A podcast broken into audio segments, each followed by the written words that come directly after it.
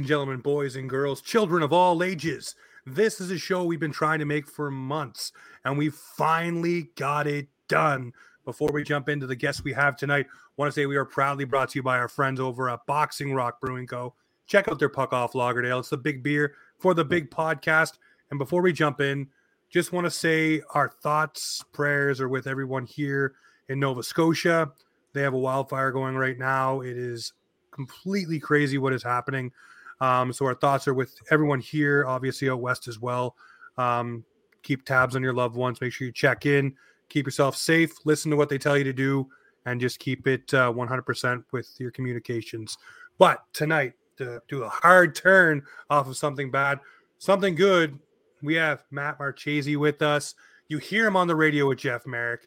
This man right here, he's done it all in radio. So now we get to have him on our show and talk some hockey and about his career.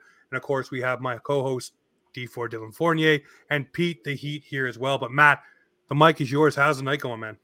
Uh, it was busy day, but the night is good. My daughter finally went to sleep, so now it's all quiet in the Marchese household. So we're all we're all good. As soon as she goes down to sleep, we can actually function as adults, um, yeah. which is nice. But other than that, everything's great. And uh, and thanks for having me on. No worries, man. I'm, I'm very pumped for this one, and I know Dylan and Pete are as well. Obviously, you're wealth of knowledge. You obviously have some insight on the things that we want to talk about. Mainly this logo on top of my head that a lot of people right now are spamming in the chat saying I have garbage on the top of my head, but that's okay. you go ahead and you fire off whatever you need to say to make yourself sleep better at night. Um, but I want to ask you you get to talk with Merrick and Friedman, and obviously you've worked with Bob McCown on the radio. For you, who is the easiest to work with? Oh, you put me on the spot here. Um, I'll say somebody some flowers. Yeah, I'll say the easiest, and I, I well, I don't, I don't work with Elliot like hand in hand, so I, I can put Elliot off to the side, even though he is pretty easy to deal with.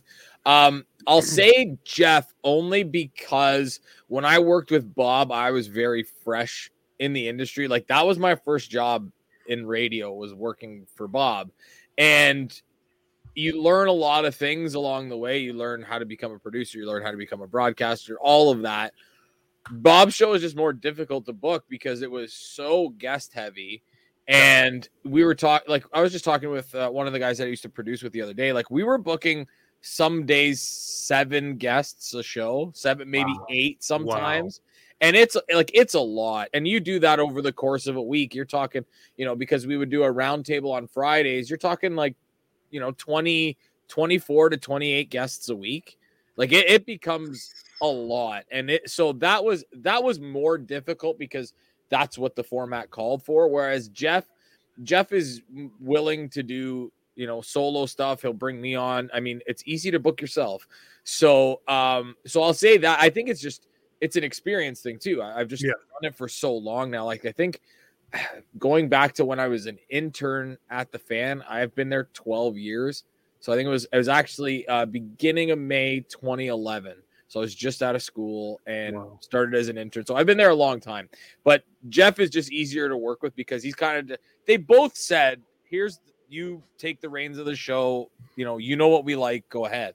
Uh, but it's just gotten easier, especially when you're single sport focused and yeah. you just have to do hockey. It becomes a lot easier. So I'll, I'll lean Jeff for recency bias. How about that? There you go. Do okay. You, no. Do you have any fun stories that maybe the average viewer or listener wouldn't know about them, or just maybe like a, I don't know, like a tidbit about them that, again, your average listener doesn't know about them?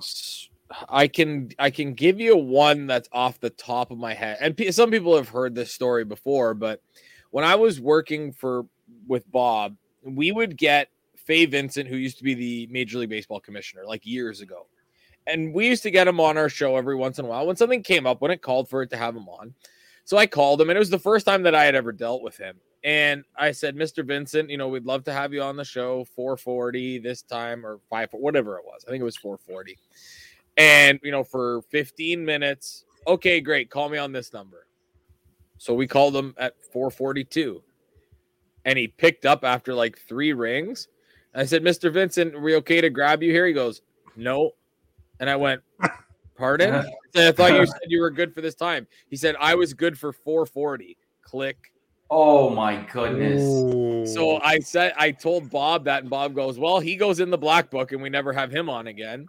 So it ended up becoming a, a pretty funny story. I'm trying to think of, like, we've had.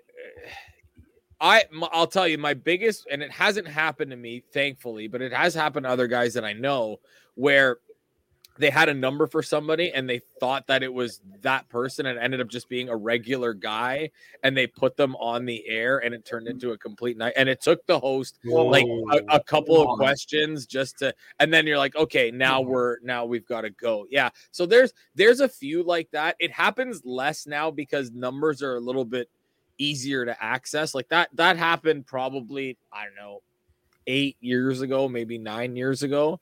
So you get that every once in a while. Like there's, I mean, there's some parts of the job that you don't like. Like when you have to call somebody and essentially tell them, like to get them on to talk about something that had just died.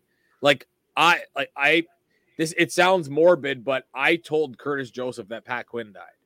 So those days are like, Wow. you know, those suck. Whenever you have to talk about somebody that have passed away, it always sucks. But like when you have to, when you tell somebody and you're the first person to tell somebody that somebody else that they know has passed away, that is like, that's the worst because it's just like they don't know, and yeah, it's it's not fun. So those are those are some things that go on behind the scenes. I mean, there's there's plenty. So, but yeah, those are the two that kind of stand out. Um, I was just kind of curious for, for myself and listeners. Um, for somebody or for anybody that wants to get into the field like Mhm. you, uh, what were the steps that took you there, and or what school did you go to? So I always tell people this: if you want to get into the industry, don't and become a lawyer because you get paid more. Um, so I I went to Humber College. I took radio broadcasting, and it see it's changed so much. the The business now is so much different because when I was able to intern, I interned for eight months, and you can't do that anymore. I, there was something that happened. And it was with another company, I believe, that somebody tried to sue for unpaid labor or something like that. And to me, I was kind of just like, that pisses me off because we all had to do it for free. And it was fine. Like I had to take on, you know, a job while I was doing it. And it's just part of the world that we got into. And Yeah. so the best advice that I can give is firstly go to school for it because you learn a lot while you're there. Uh, go And Humber networking. Networking is good because like there's the college of sports media where the majority of the people that are involved there they are still in the business or know a lot of people in the business so that that part is is key like you have to do some networking and i always say you know try to podcast edit audio edit video like do everything that you possibly can so that when you get to these places as an intern you have a skill set that stands out amongst others right? And there there are a lot of people that just go into an internship and think they know everything. That is the that's actually the best bit of advice that i can give you is if you are trying to get into the business don't act like you know everything because i can promise you that you don't. It is a very finicky business. It's very tough. It's it's extremely competitive. What was the, uh, what- and so the- yeah. No go ahead. Sorry, I didn't mean to cut you off. No, What, what was like one of the hardest things you had to learn? keep your mouth shut. Mm, spoke when spoken to because uh, i mean you grow you come up in through college and whatever and you're and you talk and and it's not something that that somebody told me that i needed to do but it's something that i needed to learn like there is a time and a place for your opinion on things especially as an intern like there were there have been I can't tell you how many and i was one of them and it took me a while to realize that like if two people are having a conversation that you're not in, there's probably a reason why you're not in it. And I did it countless times. And then I finally realized, like, hold on a second, I should probably be quiet. Like, these are people that I, I don't know very well. And to just, you always want to insert your opinion because you want to be known. You want people to know who you are. And, and that's why it's so tough. But you will get noticed. If you're good at what you do, people do notice those things. That, that I can say for sure people thought that I was good enough to get a job. So if, if I was good enough to get a job, other people can get a job too. Mm-hmm. All right, all right. So obviously, working in radio, like you said, interning, following the steps, doing everything like that. For you, when you say networking, obviously, do you mean networking just through radio channels, podcasting channels, obviously, because there's lots of people that are now doing this, picking up a podcast Mhm. and just basically talking about their favorite thing, and you know, hopefully reaching out to someone like yourself and say, "Hey, can you come on and talk with us and spread some knowledge and have some fun?" You know, and just do that kind of stuff. What would you recommend to some people? So the bit the biggest just try and get to know as many people in the business as you can. Like the one thing that that I was told, and I can't remember who told who said this to me, but basically it was whenever if you're if you're interning at a place and they ask you to do something, and even if it's not in your wheelhouse, not in your comfort zone, do it because you never know where that's going to lead you. Like this, so when there was an opportunity to go down to the Toronto Indy and I am the furthest thing from a, a- an Indy racing fan. I'm the furthest thing. I'm not a car guy. I'm not into any of that stuff. I like my stuff very slow and not moving very fast because I'm not. I'm not a risk taker. So cars and that to me, it's not. It doesn't appeal to me. But there was an opportunity to go down there and and grab audio and do whatever the case may be. And I and I kind of hummed and hawed about it. And somebody said, "Just do it. Like, just do it." it didn't end up coming to fruition for whatever reason but they realized that i was willing to do whatever i ended up you know as an intern producing a saturday hockey show uh, and then that morphed into i became a- an intern on primetime sports which turned into a job like don't say no to things and the the biggest thing like if you want to be on air the one thing that i can always say is get as many reps in as possible.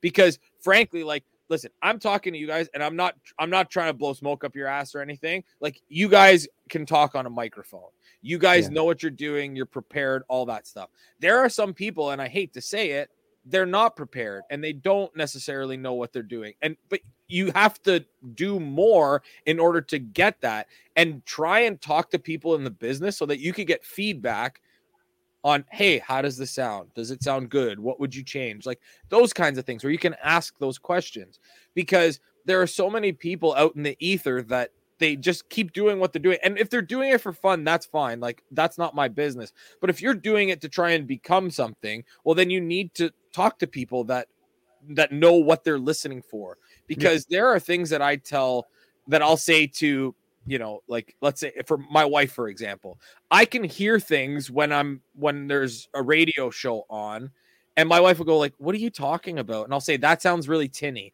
or you know listen to you know how many times i say um or the word like. And those are things that i pick up on because that's what i'm looking for. That's what i'm listening for. That's what makes you a better broadcaster is just getting those reps and and getting those I'll be the first to tell you, I am not a perfect broadcaster. I am very far from it. I've only been doing on air stuff for, I guess it's four years round there where I've been on the radio and learning. But I also had the best internship going because Yeah. I learned under Bob McCown for six years and I watched the best interviewer in Canada do his work. So you can pick up on those things. And that's what I'll say is get as many reps as possible listen to people that you think are really good and try and pick up on how to be a good broadcaster. Like those are the the that's the best bit of advice that i can give you because if you're good people will find you. That's that's the Yeah. one thing that has been pretty true. Like it's changed now because stuff is a lot more accessible. Like Yeah. you can you you know something goes on youtube just copy paste and send it to somebody like I have proof that I'm a good broadcaster. Whereas, you know, like the Peter Mansbridge story, and I don't know if you guys have heard this before, but the Peter Mansbridge story was they found him, he was doing the um he was talking over the microphone as a, a flight attendant. That's how that's how CBC radio found him. But that doesn't that doesn't happen.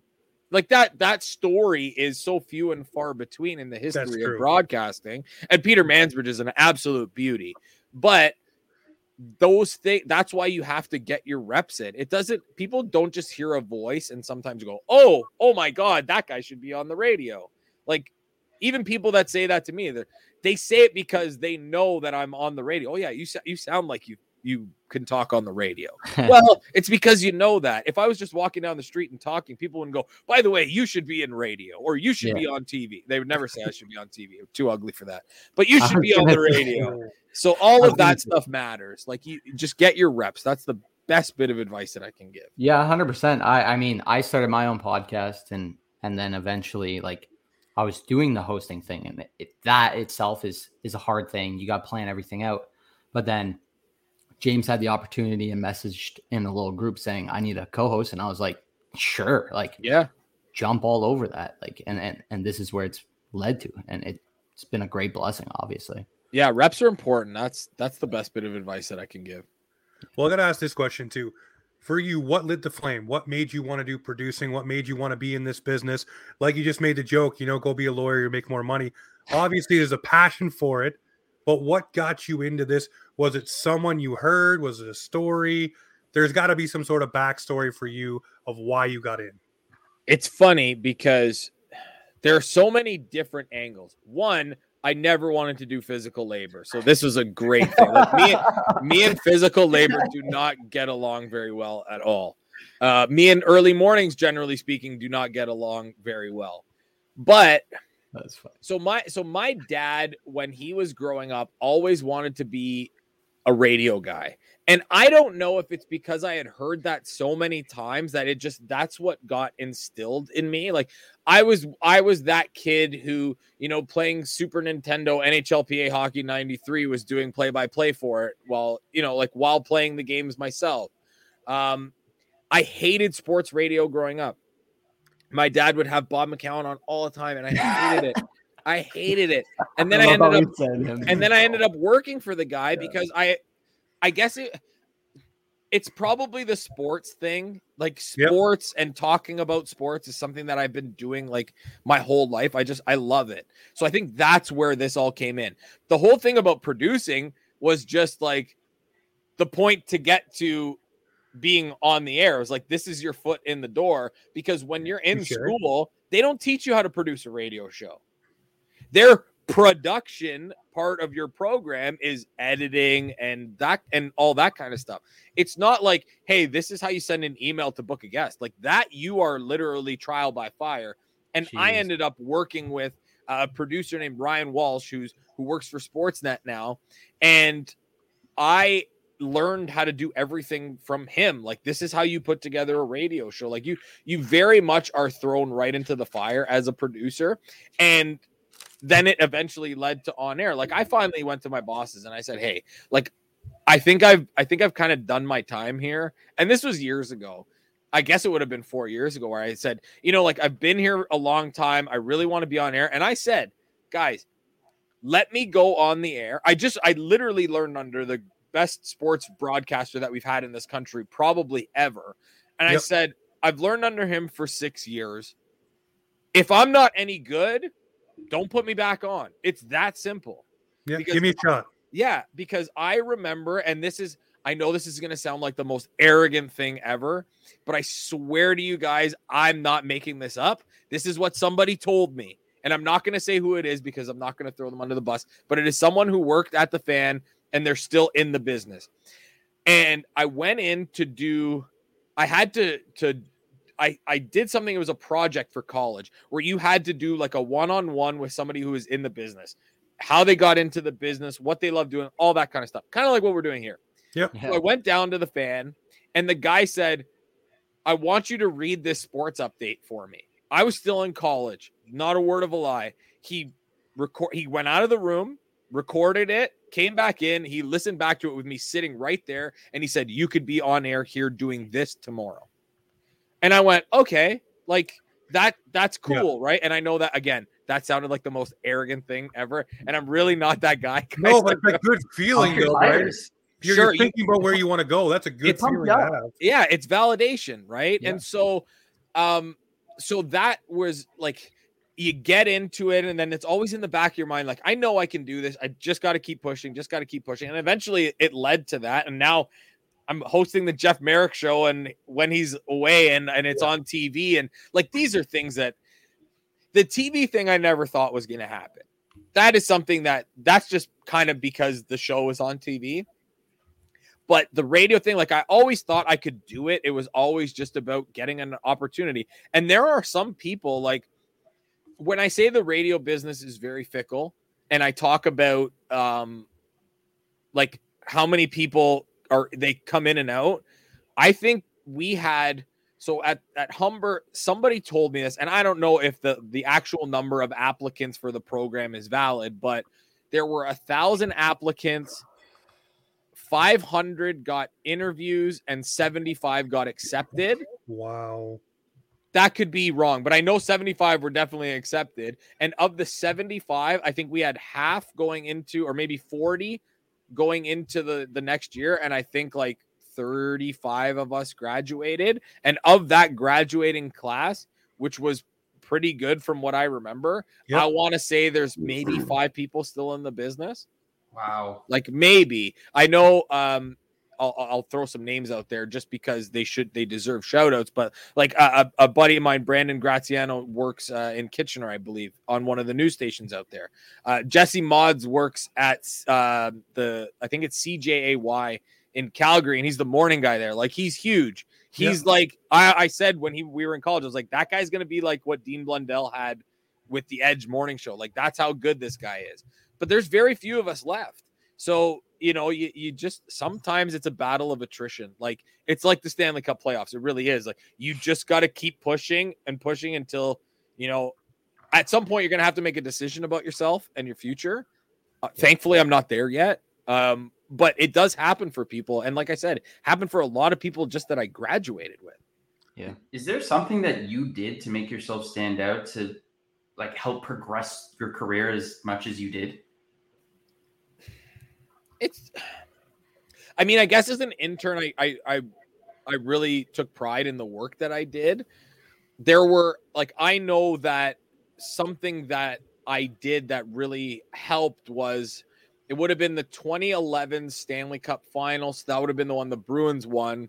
And i stayed like we would stay until like 11 o'clock as interns. That was kind of, like and then you go home just make sure you could catch the subway whatever or however you got downtown I ended up staying past until like one o'clock or something to help cut up audio and just make sure that we had all that because when we had our sportscasts on the station, they they needed that. And then there was one, it was like the sports scoreboard, which was like a rundown of all the things that happened that night. So they needed as much audio as possible. And I think people recognized that at that point, I, I took a lot of pride. I really wanted to be there. I really wanted a job.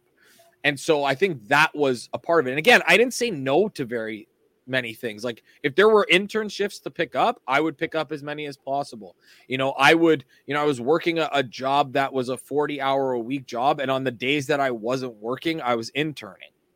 Right. I would go downtown and and that's so I guess it's you know you sacrifice and, and you got to get lucky too. Like uh, let's be real, you, you got to be in the right place at the right time. There were changes happening on primetime sports. Their intern that was on the show was leaving to go somewhere else or whatever the case may be. I don't know if he got a job somewhere, and I ended up you know saying I would love to do this. This is something, and then I ended up getting that internship. And then it blossomed from there. Like you got to be in the right place at the right time too, because there was a point where I was actually slated to be the overnight producer. Okay. And that's how I was going to learn my craft. The guy who was supposed to hire me ended up leaving. I don't know if he was fired or he left on his own accord, whatever, whatever it was. He ended up leaving, and then I was kind of back at square one.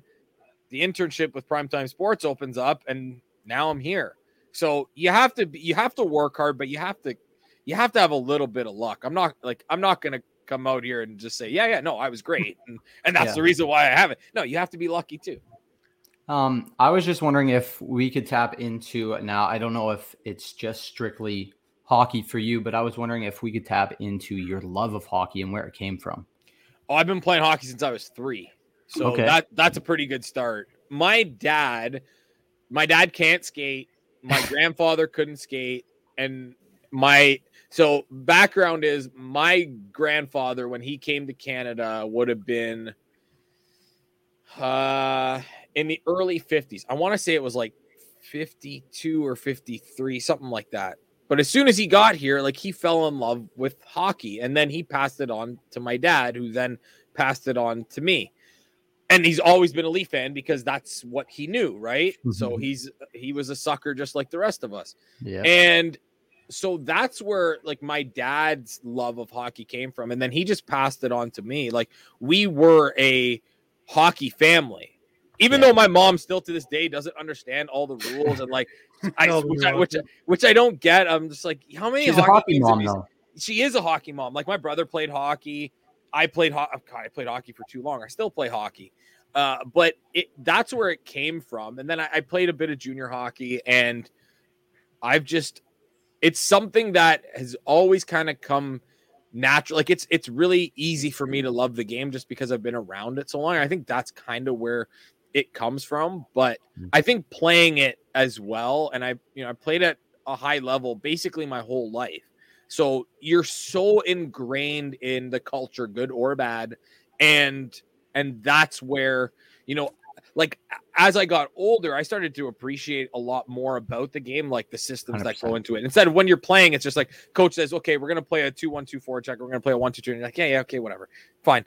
But you don't, you don't really, you watch the game differently when you get a little bit older. Like I watch it differently because I coach. I don't coach at a high level, but I coach and I try and bring those things that I learn there. And so I think it's an evolving love, right? Mhm. Because I watch all teams now. Like I don't just watch the Leafs. It's part of the job. You got to watch everything. Yep. So it's it's really cool to pick up on how teams do things differently, I guess. So it's it's an evolving love. It really is. 100%. Well, let's ask this one here. Obviously, um, let's bring it full circle with hockey now. You've got to talk to some pretty big names within the sport.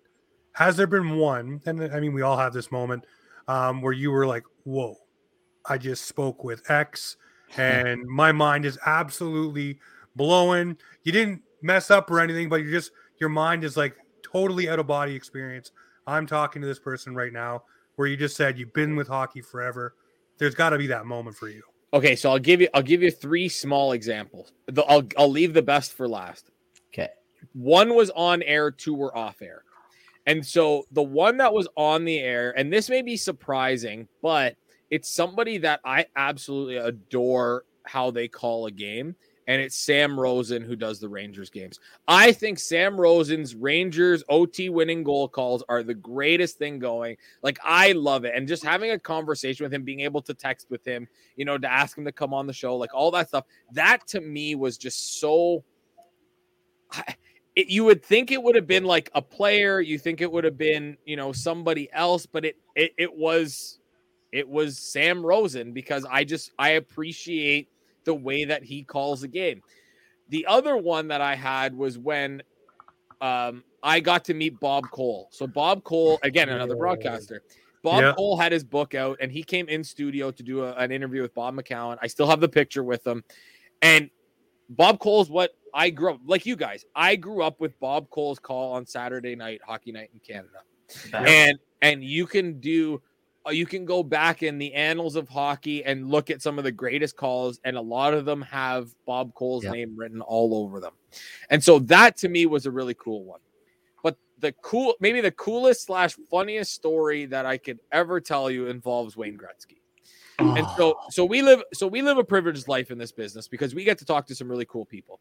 The only other experience that i had with wayne gretzky prior to this was producing hockey central and we were, had a guest and it was supposed to be mike cammalleri that was coming on and this number rings in and i, I answer it and i go hi it's matt from the fan he goes hi matt it's wayne gretzky and i'm like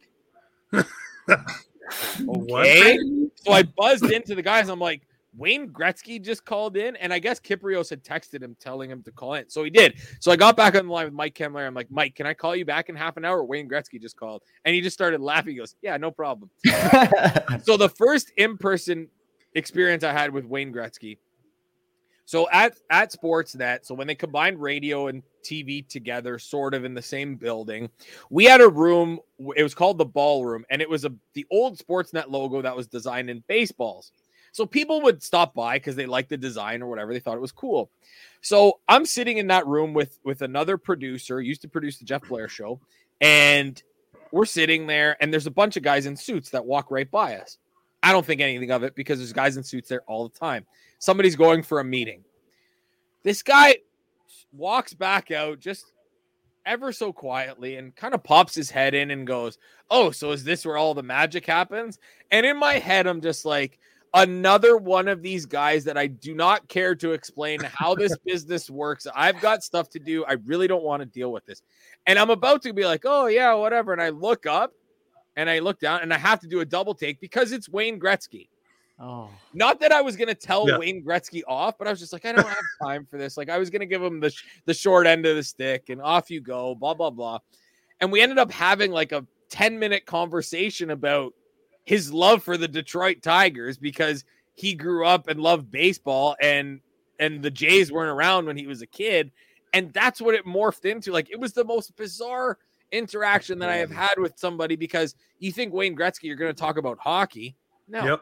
didn't talk about that at all. It was about his love for the Detroit Tigers at that time. So it was it, that was just one of those where you're kind of like hold on a second. And then I looked at my buddy afterwards. I said, Did that really just happen? Like, did we spend 10 minutes talking to Wayne Gretzky about baseball? Really? And he's like, I don't know what to tell you, man. Like that that really just happened. So that was those were those were some of my uh, most memorable experiences in the business. Amazing. That's absolutely awesome. I got to ask you this. Okay, so we're a Maple Leaf centric show. Yep.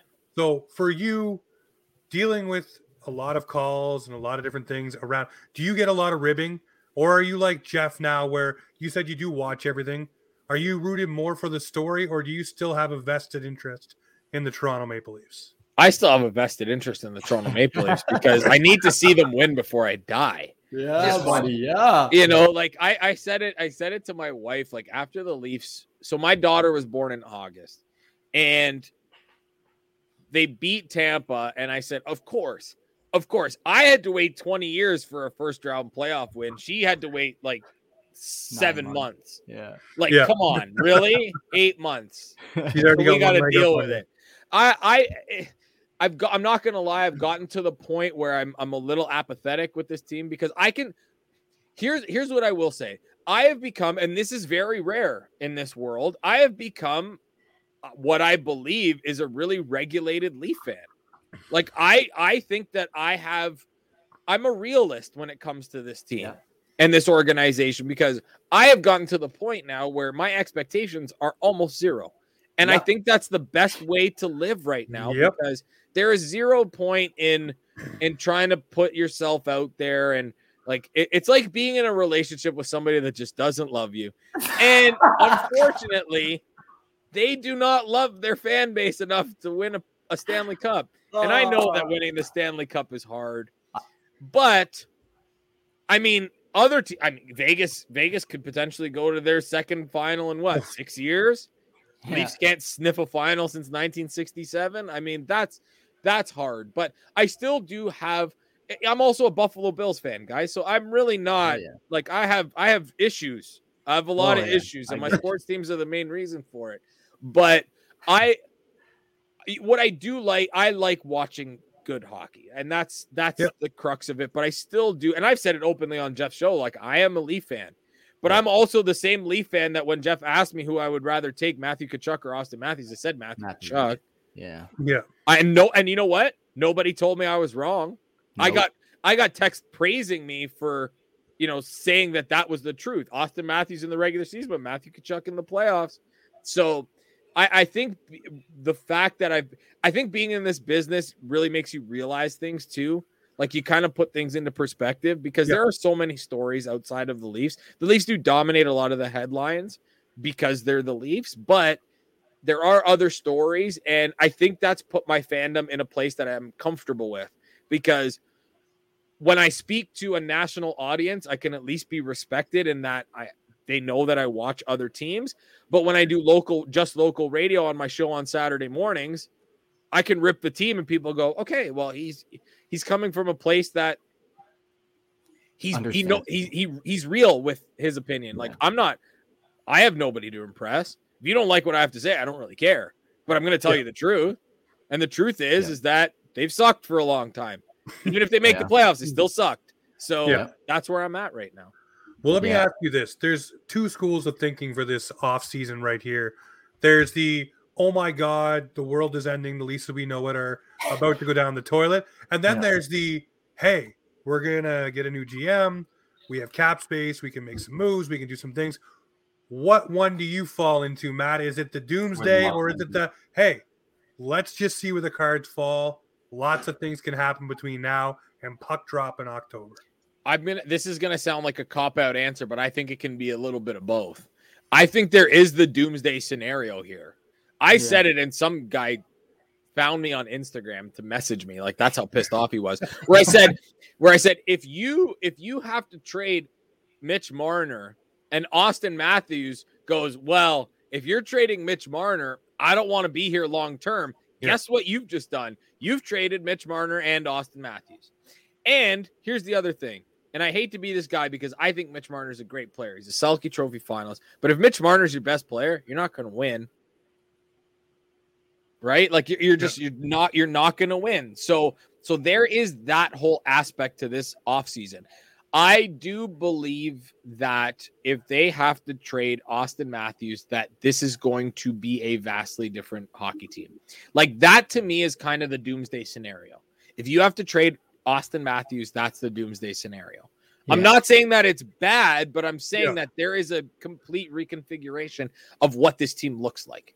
What do you We're think talk- the odds, The o- oh, it's, the odds it's so of trading Matthews? I'd it's- love to hear it. They're not. it's it's so hard only because it also depends who the GM is.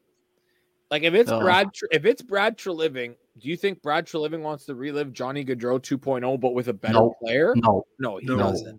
So if they're gonna have conversations, and there's a lot of Leaf fans that are gonna really kill me for this, but if he doesn't have an extension, like if you don't have that extension locked in before July 1st, meaning that you have a handshake agreement because you can't sign it until Contracts July in the drawer. Yeah. Contract is in the drawer. Jul- June 30th, July 1st, he signs it. Off we go. If not, I think you have to have a serious discussion. And and actually, that contract has to be done like June 27th. Well, let me ask you this question because Brendan Shanahan has already made it known that he's told the core four that's that they are staying. So I'm wondering, would you not have done your due diligence already if you're Brendan Shanahan when you're relieving Dubas and you've made those phone calls? And would you have not have talked to these guys to say, hey, are you interested in saying what's your vibe here? Just so when you're filling in the new GM who's coming in, whether it be Treliving, whether it be Shero or any of these guys that keep getting named, you could give them a little bit of vetted information that, hey, we know this is where Austin stands. This is where Mitch stands. Here's Willie's demands. You've already had these preliminary discussions to give yourself a better feeling. And that's why I'm thinking maybe the Leafs haven't rushed getting a GM in that chair immediately and are actually doing the vetting process because Shanahan might already know the answers to some of those where he doesn't have to rush that. I can't say that I know that for certain. And I, honestly, at this point, based on the things that we've heard about the power structure and everything, nothing surprises me anymore. So like there there could be a conversation where there they- where that we're having here where they have not spoken. True. We I have no I have no idea because those guys were comfortable with Kyle Dubas as the GM. We Yeah. have no idea what how they think about whoever the new GM is. My thing is is that these these moves that have to be made and all the preparation that has to be done, they're not moves that get done in five minutes. No. Because there's there's also the rest of your roster construction. I, I think they have seven UFA forwards and they have or maybe seven seven UFA forwards and they have uh three UFA defensemen. Now the defense is whatever. I still think there's some moves to be made there, but like your forward group is going to vastly change. But your forward group could vastly change based on how much cap space that you have to spend if you don't have Austin Matthews in the fold. Like there's a lot that goes into this. But to your to your point specifically, I don't know how if you're Brendan Shanahan that you could say to the core four you're not going anywhere because that to me tells me that you have closed all doors. Like if somebody comes and offers you this package for Mitch Marner or William Nylander that is undeniable, how do you turn that down? But now you've already said, well, we're not trading you. Like I, again, that is a report. I'm not certain if that's true. I feel like it is true, which scares the hell out of me. That's true. Yeah. Um, and so that, and why is Brendan Shanahan doing that? He's not the general manager. Like this is, But that's this is that's the other problem. question I'm wondering here too, because if Shanny's doing those things, we talk about the power struggle apparently between Dubas and Shanahan that has gone on. So really, how many strings was Shanahan pulling all along? And really, are the guys comfortable more with Shanahan or Dubas? Because maybe it was Shanahan with the final call all along, anyways. But So- they were. I'll tell you this: they weren't dealing with Brendan. Shanahan on a daily basis, or like I know that for fact. okay. They were not dealing with Brendan Shanahan on a daily basis. They would have been deal dealing with Kyle, and so they're comfortable with Kyle. And it's not to say that they wouldn't be comfortable with the next guy that comes in, but again, like we're cutting it real close here, Yeah. guys. Like Yeah. we're we're almost into June here. Like June starts this coming week. Yep. And then we are not very far away from the draft, and we're certainly not far away from free agency. Like there is a lot No. that needs to be done in a short period of time, which is why I am I'm stunned that they have not named a GM. But I will say I would be even more stunned if there's not one named before Wednesday, because and that- that's not that's not with me having any inside knowledge. No, no. That is just me looking at this and saying the timing just you can't wait any longer. Because here's the other thing: there are going to be guys that you know may just like, there's guys that come out of the woodwork. I think that the Doug Armstrong, I think there is truth to him wanting that job, whether he can get out of St. Louis. Doug Armstrong's an Ontario guy. He knows what winning the Stanley Cup would mean. Doug Armstrong would meet like I think Doug Armstrong's going to the Hall of Fame anyway, but he could basically put his plaque up on the wall himself if he wins the Stanley Cup with the Toronto Maple Leafs. Oh, He's already won yeah. one in St. Louis. He's the guy they tasked to to run Olympic teams. Like that's Yeah. That's a big deal. So I, I look at that and say I can see why he would want to do that. My only question is why would he want to work under Brendan Shanahan, who has accomplished less as a manager than Doug Armstrong has? That's, my question. kind of makes me a little bit worried in a sense because it is who they're going to bring in, just like what happened in Philly, where it's essentially a lame duck GM who's reporting to, you know, boards and not getting the final say. Because I think that's what Kyle wanted really was to be able to streamline the process to get things done, Mhm. and ultimately that was kind of vetoed. And I think his fallback was, well, then pay me more money to deal with the situation of having to go through seven people to get one move done.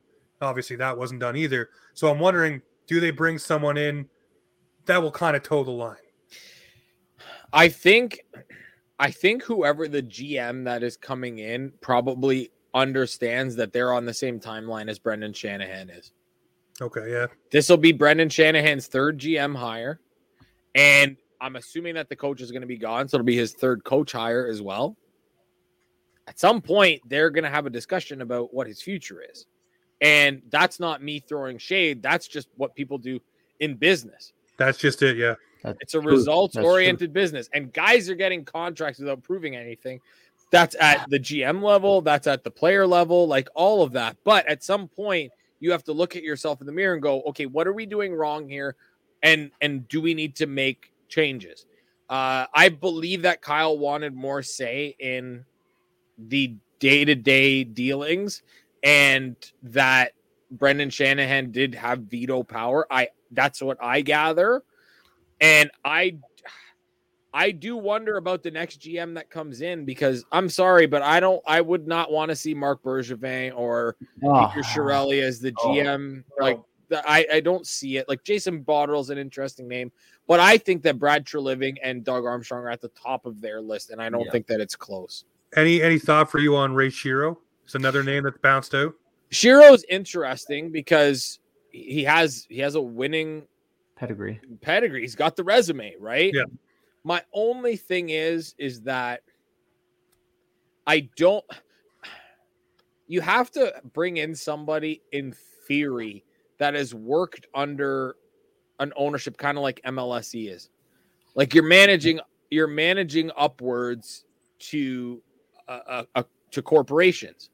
Brad Living did that. Like that ownership, not as big. MLSE, Yeah. obviously a lot bigger than than the Calgary Sports Group, but that's the type of thing that you're doing. Like you are managing I'm just trying to upwards. that. Yeah. So it- it's a totally different world, which I think that is also important. You need to have someone, and not that Ray Shero is not savvy with the media, but like Brad Treliving is really good with the media. Doug Armstrong, I can tell you that Doug Armstrong is good with the media because he actually texts me back. Like there are other GMs that I get in trouble from PR departments for sending them text messages. Oh That God. never happens with Doug Armstrong. So I like Doug Armstrong. He would be a wonderful fit here. But that's where I think those two guys kind of separate themselves. Is that especially in a in a media market like Toronto, even though I don't think it's nearly as tough as people make it out to be. Like Montreal is harder. I don't care what anybody says. Like they have arguments about the fourth line in Montreal, and like somebody said, I think it was Brian Burke. Like if you're in Montreal and you're in management, like you're stupid in two languages. Two So- languages, yep. So I like that's way harder than Toronto. I, a lot of people, a lot of people that covered Toronto are fans of the team. Yeah. and I don't mean that like that's just that's what they grew up with, right? Montreal, they're just super critical. Like they are, they're ruthless out there. We are, we're so easy on the Leafs in comparison. I had I had some guy, so I, I'm into hockey cards, and I had some guy at a card show tell me that um, he Austin Matthews is going to leave the Leafs, and I said, "So you're telling me that he wants to leave the hockey mecca of the world?" And he goes, "Oh, you're talking about Montreal?" I'm like, "Okay, guy." They, Montreal wants to believe that they're the center of the hockey universe, but they're not. It is Toronto. It's just that Yeah. they are just tougher in Montreal. Doesn't mean you're the center of the hockey universe. Yeah. But the, the Austin Matthews thing, guys, is it is. I. I I said this. This is the biggest offseason in this franchise's history. oh yeah, Hundred percent. I think And right. I think when you look at the the talent that they have and the fact that you know they've lost in the playoffs to four teams, the last four teams they've lost to have all gone to the Stanley Cup final. yeah, Yeah. That One is nothing. eh, my. I had this discussion on my show, and I it, I really struggle with it, but it means that you were close. Like even Oh, the yeah. Florida series, we could say what we want. Their stars didn't show up, and they lost four games by one or three games by one goal and another by two. Yeah. Yeah. That's They're the off both. series. They got and Bobrovsky has been on literally a different planet, like goaltending that we've never seen before in the Stanley Cup playoffs. So at the end of the day, you still weren't good enough. But to say that you know this thing needs to be blown up and whatever, it doesn't. But if you're moving two of your best players, then absolutely things need to get blown up here. I think I think a lot of the pressure comes from the amount of talent that we have. Like, I don't think Toronto has ever been in a situation that we had this many stars on their roster. And that I think because of the contract negotiations at this point, I think that is what is so scary in it this coming off season. It, it is true. And you talk about, I mean, look, I don't call them the core four anymore. Let's just call them the top three because John Tavares, God love him, is not, he's not in the same stratosphere as those guys. 100%. Still a point per game player though. 100%. And it's not, and it's not, it's just John slowing down. Yeah. Yep. Speed has never been his thing, and he's really slowing down, and he's going to be an $11 million winger real soon. Like that's, that's just the truth. Mhm. So, but when you look at the talent levels of Nylander and Marner and and Matthews, you're talking about you know three of the 15 most talented forwards in the world. Yeah. And I put William Nylander in that category. The only thing is, is that Nylander, you just don't get it all the time. No, That's he's, why he's William- an Alexei Kovalev type. That's why William Nylander is going to score 85 points and not 105 points. That's the difference. But the skill and when Solid. he's on, he was their best forward from puck drop in the playoffs to the last game. Yeah. Consistently their best forward because he still played in the Florida series, unlike the other guys who didn't Yep. produce. But like when when William Nylander, when they needed a goal, like I was in the building um, for game five. So blame me. I was in the building for game five. Blame me in the playoffs.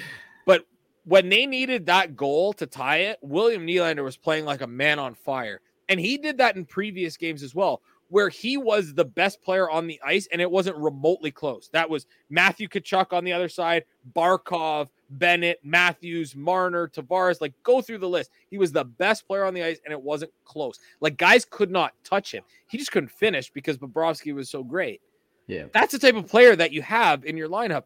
But the thought of them moving off of those players is frightening because whenever you Right. trade guys like that, guess what you're You looking for? You're not getting anything back No. The the I remotely. think about the trades that you've had where it's kind of not one for one, but let let's say that let's say the first round pick and Cole Schwindt are not big parts of this deal with Florida and Calgary. It is essentially for now Jonathan Huberdeau and Mackenzie Weegar for Matthew Tkachuk. On paper, I looked at that deal and went, "That's a steal for Calgary." I thought they made out like bandits. Yep. Huberdeau was coming off of a career year. Mackenzie Weegar was the second best defenseman on that team, and he was in like he was on Nor- some Norris ballots. That's how good he was last year. Yeah. So, he was coveted too by a lot of teams. but how many how many deals have we seen in the history where that happens? Like I can go back to Dany Heatley for Marian Hossa and Greg DeVries. Like that was the only other deal that you looked at and went, that's like talent for talent deal. The thing is with the Leafs is they're in a position where if they're moving only Marner, they have to get pieces that help them right now. They can't deal Yeah. it for futures. They it's that's not a question. And people always say to me, "Well, who are you going to trade for Mitch Marner? Who's available?" Did we know Jonathan Huberdeau was available after 115 points No. last year?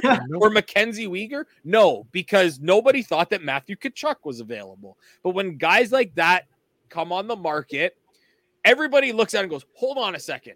Like, do you not think the Carolina Hurricanes, after not being able to score any goals against the Florida Panthers, are not looking and go, we need to acquire a star? Yeah. And in that same breath, could you not look at it and go, okay, I think we can move some pieces here? Would you not like a guy like Jaccob Slavin on your back end in Toronto? Maybe, possibly. I don't know. Carolina's got a really good defense. So that's why I, I think that you that's why going back to the whole Brendan Shanahan thing, you cannot say that these guys are not going anywhere because you have closed so many doors by doing Yeah. that. Yeah. The only question, I I guess, where he's done that too, but like you said earlier, you move off of Mitch Marner, you're pretty much moving off of Austin Matthews, where those I- two are joined at the hip. I don't know how much say Austin Matthews has in all of this. I'm assuming that there is at least some. And that's the one thing that nobody has brought up. And I brought it up on multiple occasions.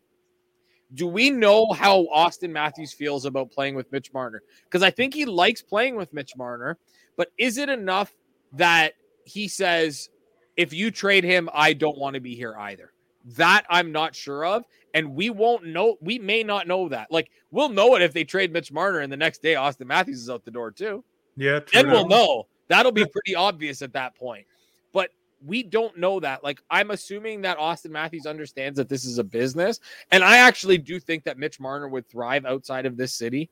I think he would be just fine somewhere else because, you know, like Jeff always says on our show, everybody else, for the most part, or at least the stars, they don't live here in the off season. They don't hear all the stuff. They don't, you know, see the the the the headlines on websites or whatever. I mean, a lot of these guys don't look at it, but uh, a lot of them have burner accounts. I will tell you that. That is that is. I've been told that, that a lot of these guys have burner accounts, but but I do wonder about a change of scenery for him, and and maybe you get even regular season, even in the playoffs. The first round, he was great. There's no question about that. It's just when the game got a little bit different, those guys couldn't handle it, and they didn't play well.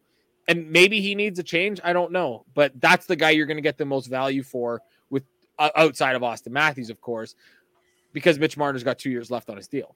What do you think of William Nylander though? He's coming his contract's coming up at the end of the year, and you know he's gonna want a big bag of money after holding out from his last contract. What do, what do you think is gonna happen there? Is he is he pretty much gone at the end of the season, or do you think we re-sign him? I think it all depends on what happens with Mitch Marner Mm. because you think he Will- would walk too or no? I think William Nylander would stay if you gave him nine million dollars, Yeah. Yeah. and that's what he's gonna get. Like he, Filip Forsberg got eight times eight or whatever it was, something like that. Yeah. So William Eight and a half. Nylander is gonna get eight times eight point five, eight times nine.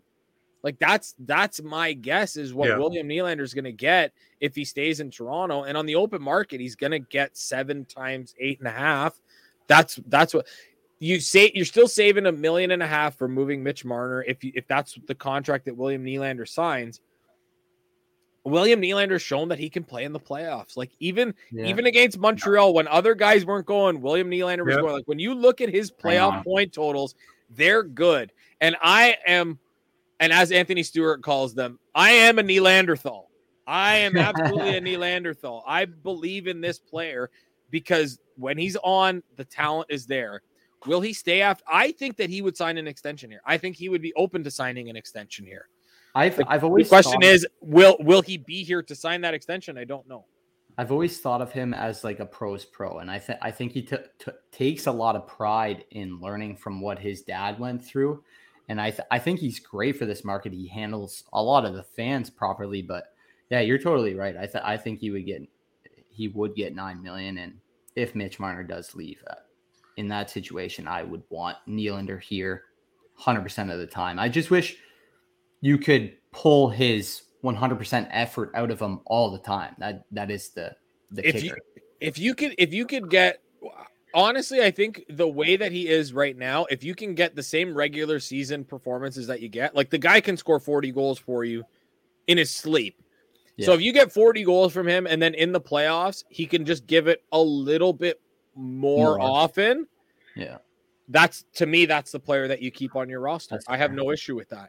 Yeah, But that's but again, if Mitch Marner's here at, at the start of this season, then William Nylander is gone before the season starts, or he's Yeah. gone at the end of the season. I, I can't see them.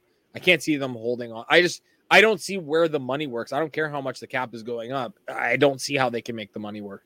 So, in saying that, a guy like John Tavares, who we've always said lost a step, maybe going to the wing, is that a guy you try if you're in the new GM to convince, hey, maybe uh, you're better suited somewhere else? To put it bluntly, to put it business wise, maybe you try to get that money out the door. He's got two years left on his deal, and I don't think he's certainly not going anywhere this coming season. I think you could try all you want. At the end of the day, he holds the cards, and I don't Yeah. think he's going anywhere. But like somebody said to me, you can make his life really difficult next year. Play him on the John. You're going to play on the third line, and you're going to play on the wing, and we can't guarantee you first power play time, and all that stuff. That that can weigh on a player. Now, would there be a willing team to take on even half of his money? I, I that I I don't know. I do think that you can maximize John Tavares' contract value by finding a center yeah, to play with him. And the name that I brought up, and it would be super interesting to see. I thought of if you could move Mitch Marner to a team like Winnipeg and get Pierre Luc Dubois plus, I think then you have a conversation. I think there is absolutely a conversation there because I think that's the guy. And Pierre Luc Dubois, is, as we know, is a big physical guy, and he's the type he's the type of player that you want. And I think he is a prick, if you yeah. play him, yeah, he, he's a prick. I, and I love it. I love it. Yeah, I love need, players need a little like bit that of that in the lineup. right? And so I think I think you just need to have a center that has a little bit of juice in their legs to play with John Tavares. Because the one thing that we know about John Tavares is he is excellent on the wall. John Yep. Tavares play board play is fantastic. So don't let him roam. Let him go up and down one side and let him play out of the corners and let him do his thing. And, and maybe John Tavares ends up on your second power play unit because I thought that was, and, and as an aside, I thought that was a big mistake by Sheldon Keefe. Like when you needed goals and your first power play unit was kind of struggling against a penalty kill that really was not great all season, and they just kind of figured it out. Although the Leafs had tons of chances. I don't know how John Tavares didn't come off that first unit and you moved William Nylander there. Mhm. That- Especially with the way Willie was playing too. I think Yeah. that would have been yeah. and that, and that's shooter. why and that's where you can kind of maneuver John Tavares out of being in this quote unquote core four because he's just he's not he's not in the same like the core four existed When three years ago when he signed there Yeah. and the play has slowly diminished. I'm not saying that he's not still not a good player. He's just not an 11 million dollar player anymore yeah. No, he's right? not. And I and I will say this, and I've said it before, and I will go to my grave with this. For all the people that want to criticize Kyle Dubas for that contract, two other teams offered more money than the Leafs Yes. did. I yes, knew they that. did. The San Jose Sharks offered more, and the New York Islanders offered more. So I don't want to hear it because everybody loved the signing when it happened. They were running Kadri, Matthews, and Tavares up the middle, and everybody said that team's going to win the Stanley Cup. Well, they didn't win squat, but it doesn't matter. And the and the way that and I can't remember who phrased it. I think it was Friedman actually that said it. When they signed that contract, when you looked at the team that they had built, they thought they were going to win at least one within the five years, Yeah. the first five years of that deal, which is where we stand now. And Yeah. I think we all agree that they could have won at least one in that time frame. They Yeah. just didn't. So the contract is the contract. You knew that it wasn't going to age well, but you had to pay the guy to get him here because in the first five years you thought you were going to get maximum value. Unfortunate thing is they didn't win. They didn't win. All right. Well, let's touch on before we let you go here. some of the guys that are with the Leafs roster right now that are pending UFAs, who would you bring back and why? For me, it starts with Schenn and Acciari, um, and then you go after whoever else from there. Because I do not think that Ryan O'Reilly comes back. But for you, who would you bring back? That's a pending UFA that you think would stay. So I would love for them to bring back Acciari, but I think his play in the playoffs priced himself out of Toronto. Ooh. I thought he was I thought he was really good. He was so physical. Like he led the the playoffs in hits up until the time the Leafs got eliminated. He was he was a physical force, and that was something that they needed. I would love to see them bring him back. Luke Schenn, I would like to see them bring him back as well, but that's with the caveat that you still need to do other work to your defense. Like they need oh, yeah. to figure this out because their defense was was not good enough against Florida. They just yeah. couldn't handle them. So so I'm fine with that. And Luke Schenn, if he comes in at you know a one year deal at one million bucks or eight fifty or whatever he's been signing for, I'm good with that. It's probably going to be a million bucks, but it might be a little bit less. I'm fine with that. Um, the Ryan O'Reilly thing is interesting because I thought that Ryan O'Reilly played really well, but we also saw that the foot speed was an issue for Ryan O'Reilly when the speed picked up.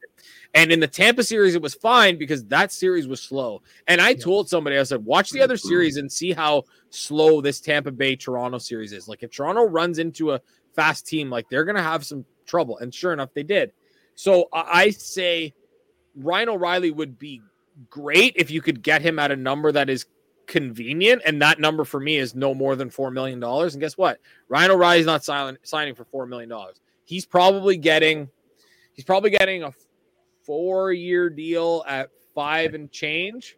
Yeah, maybe he gets that. maybe he gets a five-year deal, but that's and it'll probably be bonus heavy so that at the end of the contract it's easier to trade because there's less you know real money. And if the cap hit is just you know for a team like arizona or whoever needs to get to the cap floor. That's how i think some teams would structure that deal. Other than that like i, don't want to see alex kerfoot back. I'm done with that. Thank you, um, i don't you. want i don't want to see justin holl back. Thank what about Kampf? I would love to see David Kampf back, and I think that I think that he would fit in their price range. I think he's I think he has a good role on the team, and I I, I mean I can't speak for the player, but he's been a really good fit. Am I uh, wrong in saying that uh, Kampf is this generation's Yannick Perreault? Great with, on the faceoff dot, good on the penalty kill, with little less points. Yeah, less offense, but very similar in in how they play and their value to the team. Sure. Um, Zach Aston Reese will be gone. Wayne Simmonds will be gone, and then you're going to have to you know, Michael Bunting is the is the interesting one uh, because I wonder, I wonder if somebody ends up giving him four million dollars. That's a lot of coin, and it's something that the Leafs cannot handle.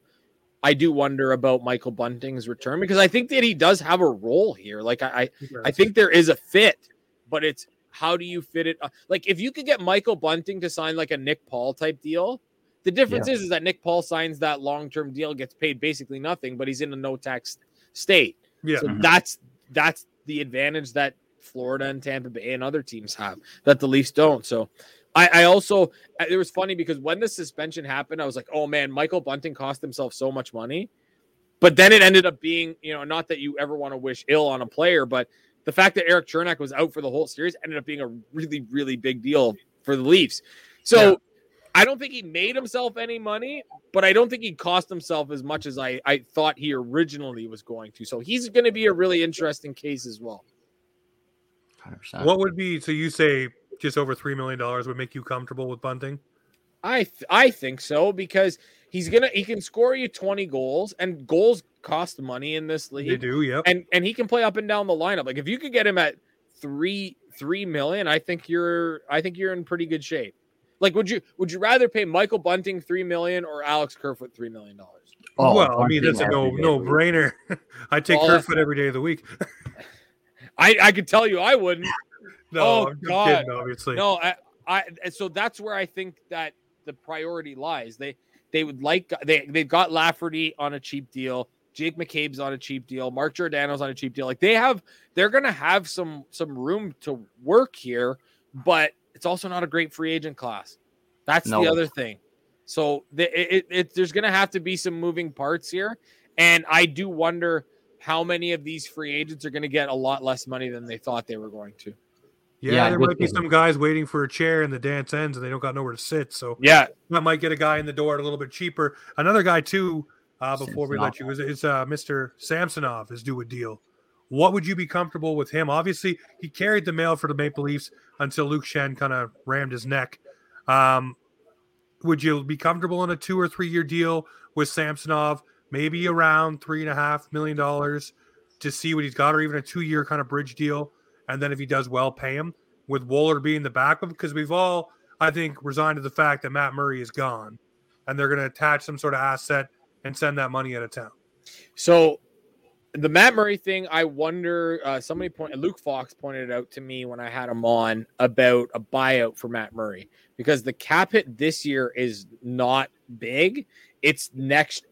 It would be the following season that it would be a little bit bigger because he only has the one year left on his deal. But the cap is supposed to open up, let's say, five million dollars, and you're going to have more cap space to deal with. So that you can probably eat and be comfortable with it, and then you reassess where you're at. I would rather them do that than attach another asset to move out a goalie contract like they had to do with Mrazek, right? True. true. Um, and so, but with Samsonov, I thought Samsonov was really good. I don't think he was the reason why they lost. That No. that's for certain. And I mean, he was hurt, so he didn't play the last two games. But Joseph Woll has proven that he's an NHL goaltender, so he's gonna he's gonna get forty starts next year. I think that's I think that he's getting at least thirty five starts next year Yeah, I would, and he- I would be confident in that. and he requires waivers to go down now. So Yeah. he's he's not a guy that you can obviously you're not taking that chance. He's been too good to take that chance to have him go through waivers. But with Samsonov, I think I thought about a one year deal at like give him a bump. He was at 1.8 this year. I don't know if he would be willing to sign another one year deal. I thought two five was probably if you could get if listen if you could keep your goalies because Joseph Woll's making like 786 or something. If you Yeah. can keep your goalies under four million, I think you're in good shape. oh yeah, I think that gives you a lot of room to maneuver. And I think that Samsonov would be interested in a deal that pays it, even if it's a two-year deal at three million per. I think that's something that he would be interested in. Sounds like he really loved playing in Toronto. Yeah. And from everything that I've heard, like he, he's he's a really friendly guy. He's, he's always willing to talk. And I think that bodes well in this market. And his play certainly didn't hurt anything either. I thought he was re- I thought he was really good. I thought that his play was a lot better than than I think I had envisioned, only because we saw what he was in Washington the previous year. Their defense was horrible, so it was really hard to judge. But super talented, and I think that there's still room for improvement and to bring to help bring up a guy like Joseph Woll to have him, you know, be with Samsonov where he can have that one A, one B, like an actual one, not like they've had the last two years with Campbell and Mrazek and Murray and Samsonov, like an actual one A, one B. I Yeah. think their goaltending situation will be fine. I, I think Samsonov's back for for at least another year and probably two more. All right. Well, I'm looking forward to the way this offseason unfolds. I'm looking forward to everything that's going to happen. Obviously, it's been so pedestrian for Leaf fans for the past few years. You know who your core players were. You knew the GM was, the coach was. There wasn't much turbulent waters. They come out at the end of the year presser. We're running it back this year. All of that's out the window. It's all different. It makes great fodder for podcasts, for radio, for everyone to talk about. So, Matt, I hope when we get some things in place, we can have you back on and see where maybe we went wrong. Maybe we were just really not thinking of a name or something that came along for this team. But as Leaf fans, we're hoping they make the right mix this summer and get the job done next spring where we could talk about a long run and enjoy it and watch Steve Dangle freak out. On Yeah, don't. Here's what I'll tell you: don't count your chickens. You've been a Leaf fan long enough. Uh, Don't bet on anything. Don't bet. I on like anything chicken. now. I do too. I just don't like the way the Leafs lay those eggs. neither do I. there it is. Well, ladies and gentlemen, this is Offside Hockey Talk right here where the Maple Leafs and hockey come to talk.